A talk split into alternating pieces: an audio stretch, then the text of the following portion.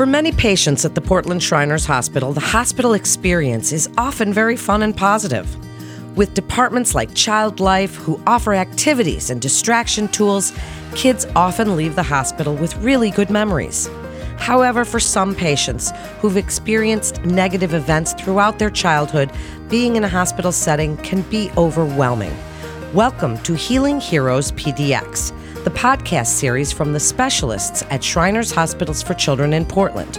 I'm Melanie Cole, and we're here today with nurse educator Maggie Gould, who created a team at the Portland Shriners Hospital specifically designed to help kids cope with the hospital experience who may be bringing in a little anxiety from their life outside of the hospital. Maggie, I'm so glad to have you with us today. Let's start simple. It can be overwhelming for kids in any hospital or medical setting, which is completely understandable. To begin, how does the hospital experience affect so many kids? Well, first of all, thank you, Melanie, for having me here today. It's a pleasure to be here with you. That's true. Yes, hospitals can be a scary place for children, especially for those children who have had bad or painful hospital experiences in their past. You know, here at Shriners Portland, as you said, we work really hard to make the experience for our children and families that visit our hospital comfortable and supportive and even fun. But the fact remains that we are a hospital and we're performing invasive surgeries on kids, and recovering from surgery can be really tough and it can be painful. So we want to be aware of that every step of the way and do the very best that we can to keep them comfortable throughout their visit. Isn't that wonderful what you do for a living? So it sounds like the hospital experience can be especially hard on kids who've had adverse childhood events in their life. Tell the listeners, what do you mean by that? What exactly qualifies as an adverse childhood event? Yeah, so adverse childhood experiences, or ACEs as we sometimes refer to them, can be anything from abuse to loss of a parent or someone close to you through death, incarceration, or divorce being placed in foster care would be an adverse childhood experience for a child. Household dysfunction, such as substance use disorders or alcoholism, mental illness in the immediate family and in the home. Also, events outside of the home, like bullying or being the target of racism, or witnessing community violence on a regular basis in, in your neighborhood or community, those can all be really traumatic for children as they grow. So these types of experiences, especially for children with developing brains, can actually affect a child's neural pathway in ways that change the way that they perceive the outside world. They may see the world as much more dangerous, scary, or unsafe than a child who has not had these experiences. And we know that ACEs and childhood trauma can affect our physiological health through our lifespan as well. Emotional trauma has the potential to negatively impact a person's physical, mental, emotional, and spiritual well being. How do you know? Maggie, how would a child's care provider know if they've experienced this? Are there certain symptoms or ways that they act that are different than a child that hasn't experienced these adverse events? That's a great question, Melanie. That's a really good question. And you know, it can be tricky.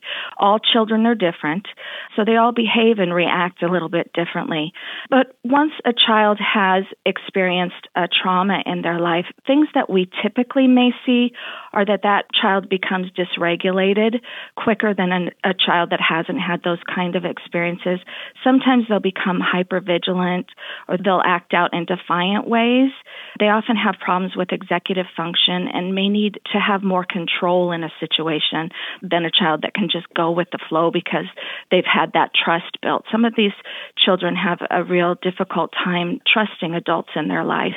And they can also be really withdrawn. We see that as well. Some children, if they've been traumatized in their life, can just sort of shut down on us and not be able to communicate the way that they would when they're at their baseline and they're not fearful just heartbreaking. So, in response to this, you created a designated team at the Portland Shriners Hospital called the Teddy Team. Tell us, Maggie, about this group and what does Teddy stand for? Sounds like teddy bear, but I'm sure that's not what you meant.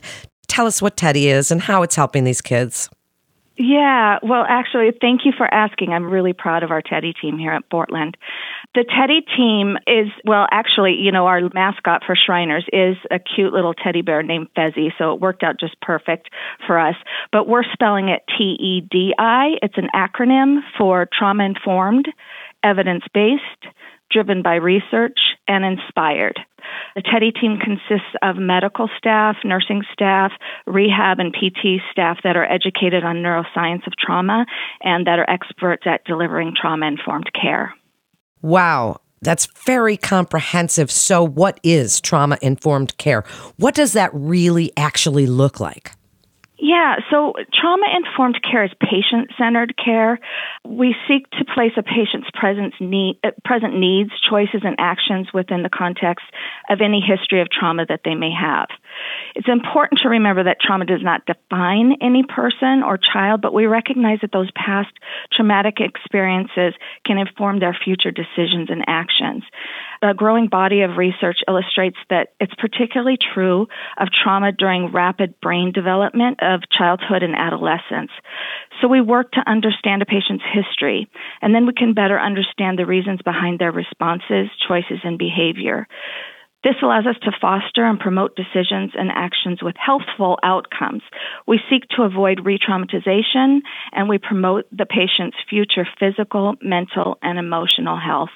Resilience is a big part of what we do too, Melanie. We don't want to just focus on the trauma, but we're really turning our focus towards helping these kids learn coping mechanisms and helping them to be able to function in their day to day lives in a happy, healthy way. That's really lovely what you do. So, the goal, the overall goal of the Teddy team, as you've been telling us, is really to help these children. What's the outcome you're hoping for, and what have you seen as a result of this team that you designated? Great question. We're hoping to ensure that this special population of children receive the extra attention to safety, transparency, and compassion that they need to decrease the stress while they're here with us in the hospital. We recognize that each child is unique, and children who have experienced trauma often need a different approach from their caregivers to feel safe in the hospital.